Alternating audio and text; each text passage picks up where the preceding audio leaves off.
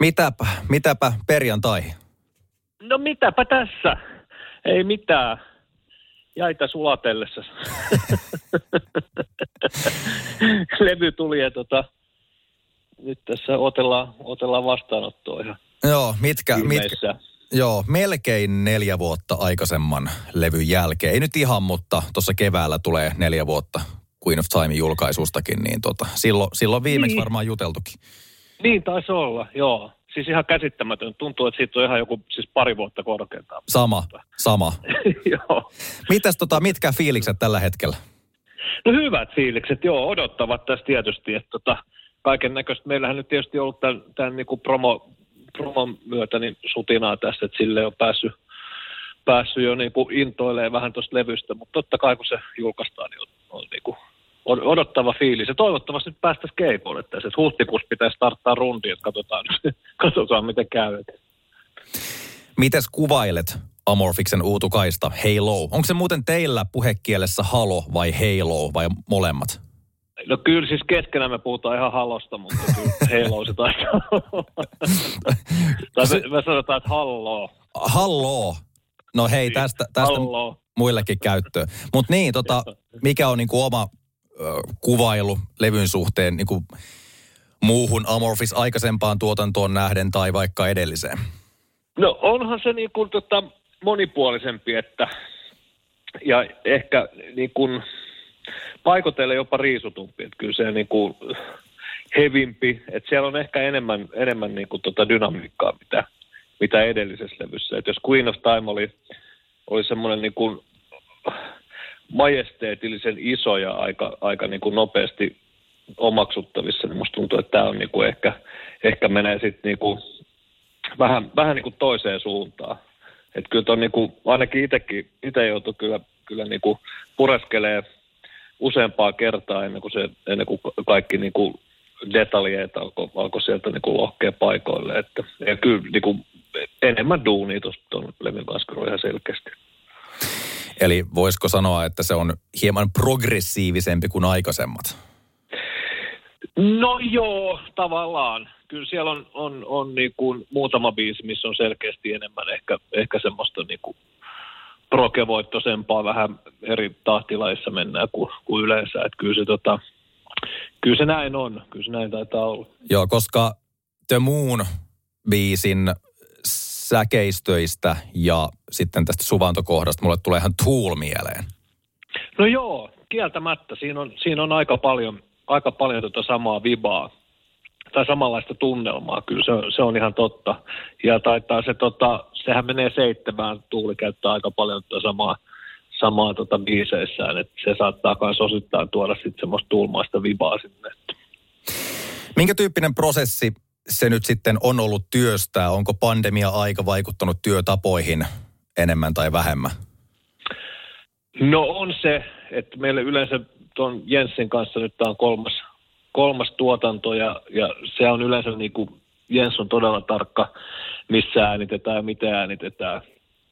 Ja, ja, ja tietysti niin kuin alkuperäinen ajatus oli, että me koko revoka lähdetään Ruotsiin ja Tukholmassa äänitettäisiin, äänitettäisiin sekä rummut ja sitten siitä siirryttäisiin sinne Örebroon suuntaan äänittää loput, mutta sitten se oli just tuossa vuoden vaihteessa, kun oli näitä epämääräisiä matkustusrajoituksia, ja sitten ne rajoitukset vaihtuu aina vähän miten se sattuu, niin, niin me päädyttiin semmoiseen kompromissiin, että me otettiin pohja äänittää täällä Helsingissä tuossa Sonic Pump Studiossa Kalasatamassa, ja tota, me tehtiin sille, että, että studio chief siellä, Laurenteen Nino, niin, niin äänitti, ja sitten Jens oli siinä niin kuin etänä, etänä tuotti, tuotti tota, tuotti äänityksiä ja se, se toimi itse asiassa yllättävän hyvin. Ja, ja loppupelissä sitten, me pidettiin siinä semmoinen muutama kuukausi sitten väliin, että haisteltiin, että miten, miten tota, nämä matkustusrajoitukset tässä alkaa sitten avautumaan. Ja, ja mä pääsin sitten toukokuussa Örebruhun äänittää omat kitarat ja sitten Tomi, Tomi aloitti samoihin aikoihin lauluäänitykset, mutta sitten päädyttiin siihen, että Tomi äänittää laulut Suomessa ja taas Jens tuotti etän. Ja siinä sitten keväällä niin Jens ravaili täällä tota Helsingissä ja, ja, ja me käytiin kanssa sitten Ruotsin puolella. Ja, et kyllä se, niin kuin se venyi se koko aikataulu, ja, mutta et oli siinä niin kuin hyvääkin, että et siinä oli aikaa sitten miettiä, miettiä kaikki detaljeita kuntoon. Ja varsinkin Jenssillä, kun hänellä nyt oli kaikki, kaikki nämä niin kuin ylimääräiset taustasoittajien arraukset siinä niin kuin näpeissään, niin ne saatiin sitten niin kuin, saatiin niin kuin ajan kanssa, ajan kanssa arrattua, arrattua sekaan. Että kyllä se niin kuin, ehkä vaikka sinne aikaa meni, meni enemmän kuin, kuin luultiin, niin kyllä siinä oli sit se, selkeästi se hyöty kanssa, että, että sitä saatiin niin kuin hierottua tavallaan niin kuin parempaa suuntaan vielä. Sä sanoit, että viime keväänäkö näitä nauhoitettiin muun muassa? Joo, me aloitettiin äh, tammikuussa 21 rumpuäänityksellä. Joo. Ja sitten siitä niin kuin jatkettiin. Siinä taisi olla semmoinen maalis-huhtikuu, mikä oli niin kuin vähän hiljaisempaa, että meistä ei kukaan äänittänyt silloin mitään. Että Jens työskenteli näiden, näiden tota, tausta, taustaarraajien kanssa ja sitten jatkettiin toukokuussa ja siitä oikeastaan sitten tuonne syksyyn, syksyyn äänitettiin, kunnes masteri oli sitten vihdoin miksattu, niin olisiko se nyt ollut joulukuussa, joo. Joo. Et kyllä se pitkä, pitkä prosessi. Päättelen, että sulla on sitten tekemistä riittänyt jonkun verran, koska sulta ilmestyi eka soloalbumi Silver Lake Joo. vai Esa Holopainen kuitenkin toukokuussa 2021. Okei, ehkä sen äänitykset sitten oli aikaisemmin saatu jo kasaan, mutta tota, Joo, sillä levyllä fiittaa, jos, jos jonkinnäköistä laulajaa siellä oli. Håkan Hemlin äh, loiri taisi olla jossain biisissä ja niin Joo. edelleen. Niin tota, miten sä päädyit ajatukseen, että hei, nyt mä haluan tehdä soololevyn? No sehän alkoi silloin sitten taas siitä niin kuin vuosi takaperin, eli 2019 siinä kevät-talvella alkuvuodesta. Tota, jälleen kerran ystäväni Laurenteen Nino – Sonic Pumpin pyörittäjä, niin soitti mulle ja tota noin, niin viritteli ajatusta, että nyt kun näyttää siltä, että ei, ei mullakaan keikkoja, että pitäisikö alkaa tekemään sulle sololevyjä. Ja se oli oikeastaan se lähtölaukaus sitten mulle siinä, siinä ja tota, mä demottelin muutaman biisin, biisin mitä sitten tota noin, niin Ninon kanssa vähän tsekattiin yhdessä ja, ja ajattelin sitten saman tien, että en mä, en mä ala niin tekee kokonaan instrumentaalilevy. Ensinnäkään, että mä en jaksaisi itse kuunnella instrumentaalilevyä, että kuka, kuka muu sitten jaksaisi. Niin, niin siitä syntyi ajatus siitä, että mä pyydän, pyydän tuttuja, ketään tästä tavannut vuosien varrella ja jäänyt silleen niin kuin frendeiksi, frendeiksi bändeistä näitä, näitä vokalisteja. Ja, ja sitten mun suureksi iloksi lähestulkoon kaikki, kaikki tota noin, niin, oli ajatuksesta innoissaan ja sama tilanne tietysti keikat peruttu, niin, niin mikä siinä, niin, niin alettiin kasaamaan sitten biisejä eri, eri solisteilla. Sekin oli sitten, no se kesti oikeastaan se projekti kanssa sitten sinne semmoisen puoli vuotta. Ja hauskaa sinänsä, että, että sen jälkeen niin kun se oli valmis, niin oikeastaan alkoi tämä Amorfiksen biisin kirjoitus saman tien. Ja silloin kun mä lähdin Ruotsiin äänittää kitaroita, niin samana päivänä ilmestyi tämä Sil- Silver Lake-levy. Että mä niin säädin niitä vikoja promoja vielä tuolta tota, aina välillä sieltä niin Ruotsista käsin. Että kyllä tässä niin on saanut säätää. Koitko sä, että se oli vapauttavaa tehdä soololevyä ja sitten sen jälkeen, että se olisi antanut jotain lisää taas Amorphis biisin kirjoittamiseen? Uh, kyllä se oli ehdottomasti. Enemmän se oli niin kuin, tätä niin kuin korona-ajan terapiaa. Että ilman sitä mä en tiedä, että mitä mä olisin tehnyt. Että että ajatus siitä, että mä olisin tuossa hakannut PlayStationia niin kuin vuoden päivät. Kattonut kaikki vois, umpisurkeet Netflix-sarjat. Vo, voi sekin jotain antaa. joo. No ehkä joo. Mutta, mutta eh, ehkä, ehkä sitten näyttää komeammalta jälkikäteen, että tulisin levy tehty. No joo, ja en mä niinku sellaista niinku lobotomia kuitenkaan itselleni sit mm. ajatellut haluta. Että kyllä se, kyllä se, niinku, se että pääsi pääs niinku siinä oli pal- paljon semmoisia juttuja, mitä oli itselle tärkeää, että, että nimenomaan silloin just toi, toi niin kuin pahimpana lockdown-aikana, että, että pääsi niin kuin ja tekee yhdessä kavereiden kanssa jotain, niin kyllä, kyllä se oli niin kuin, niin kuin henkiseltä kantilta tosi tärkeää. Ja tietysti sitten niin pysy, pysy tatsi tuossa niin musa, musan tekemisessä ja soittamisessa, että, että siinä, siinä mielessä, että en, en usko, että mä olisin välttämättä muuten, edes kitaraa koskenut vasta, kun sitten kun Amorfiksen biisileiri alkanut. Että. Tuo uuden Amorphis-albumin saa myös kasettina. Oliko Queen of Timein kohdalla näin myös, muistatko? Oli, joo. Siitä tuli sitten myöhemmin. Mä en muista, olisiko se ollut Jyri, Lipposen Jyri justi, että sekin taisi tulla muistaakseni Xn kautta Queen of Time kasetti. Mutta nythän se lähti ihan sitten lapasesta, siellä on koko, koko C-kasettikirja sitten Jyrillä.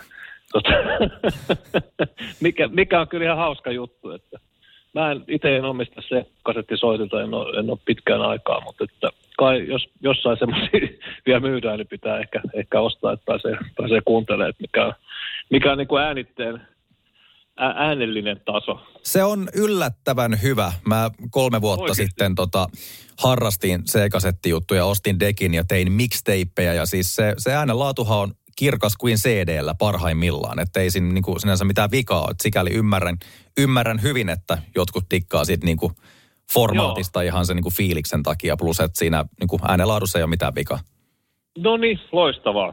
Sittenhän se niin kuin tavallaan antaa perusteet sille niin kuin julkaisullekin. Että mä oon aina pitänyt se C-kasetti, että se on vähän niin kuin semmoinen fani-juttu sitten enemmän. Mm. Mutta, mutta eiköhän niin kuin kaiken niin kuin retroilun myötä, niin varmaan tuo C-kasetti-juttukin, kuka ties siitä saattaa vielä tulla isompikin juttu, mitä se on. Miten Esa Holopainen, sä kuuntelet sun musiikin? Kyllä mun täytyy sanoa, että mä oon ihan, ihan niin kuin törkeän tylsä pääasiassa, että mä kuuntelen sen tuot niin kuin striimauspalvelujen kautta, mutta tota, kyllä mulla on silti, mä, mä keräilen levyjä ja dikkaan, dikkaan vinyleistä, että sit, sitten tota, jos mä rupean oikeasti dikkaan, niin kuin, tai dikkailemaan musaa silleen illanvietto mielessä, niin kyllä mä, kyllä mä ne vinyliltä kuuntelen. Mutta siis autossa tuolla, niin kyllä se spottari, spottari niin kuin päällä on, että ei voi mitään. Saa ampua. en, minä en ole sitä tekemässä. Tässä niin kuin suoratoisto on itse kukin mennyt varmaan tota, äh, isolti. Minkälaisia odotuksia tälle vuodelle sitten on? Mainitsit kiertuetta, joka sieltä on no, tulossa, jos on tullakseen. Joo, meillä niin kuin on, olisi tarkoitus aloittaa tämä Helon myötä niin kuin kiertue Pohjois-Amerikasta ja, ja työluvat on nyt kunnossa ja tota, eka keikka oli muistaakseni se 14. päivä huhtikuuta New Yorkissa, että, että se on niin kuin nyt suunnitelma. Mutta kun tietää, niin mitä vaan voi tietysti tapahtua. Mutta sitä nyt kovasti edistetään ja ainakin niin kuin promottorit ja meidän agentti tuolla Yhdysvaltain päässä on, on hirveän optimistinen, että, että tänne vaan. Miten se teille näyttäytyy toi teidän fanikunta, että viimeksi mä muistan, että otettiin puheeksi tai otitte kuinka Japanissa on paljon suomalaisen metallifaneja sen lisäksi, että tietysti Pohjoismaissa, mutta miten se Yhdysvalloissa on? No tota, ei se oikeastaan hirveästi. Mä veikkaan, että Yhdysvallat on aika lähellä. Riippuu vähän missä päin sielläkin menee. Et sit jos ollaan, ollaan niin kuin esimerkiksi tota, länsirannikon puolella ja mennään alemmas, niin niin siellä on sitten aika paljon niin kuin Meksikon puolelta tulee myös faneja katsoa keikkoja, että se on, se on aika yleistä. Että sitten se on semmoinen niin aikamoinen kulttuurillinen sekasoppa, sanotaan se niin kuin yleisö siellä, että, että, että meksikolaiset pui kättä ilmassa ja on ihan messissä ja sitten ehkä Pohjois-Amerikkaisilla on enemmän semmoinen kädet puuskassa, missä, missä kädessä meininki. Enemmän niin kuin Suomessa. Joo, Joo, kyllä se, kyllä se näin on. Et ei se hirveästi, hirveästi kyllä itse asiassa niin kuin peruspohjois-amerikkalainen yleisö ero, ero mitä, mitä täällä on.